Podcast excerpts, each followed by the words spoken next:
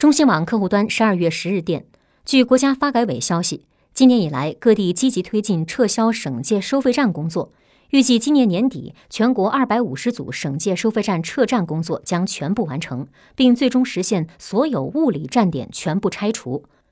撤销省界收费站和推广 etc 改变收费方式实行不停车收费有利于提高高速公路网通行效率。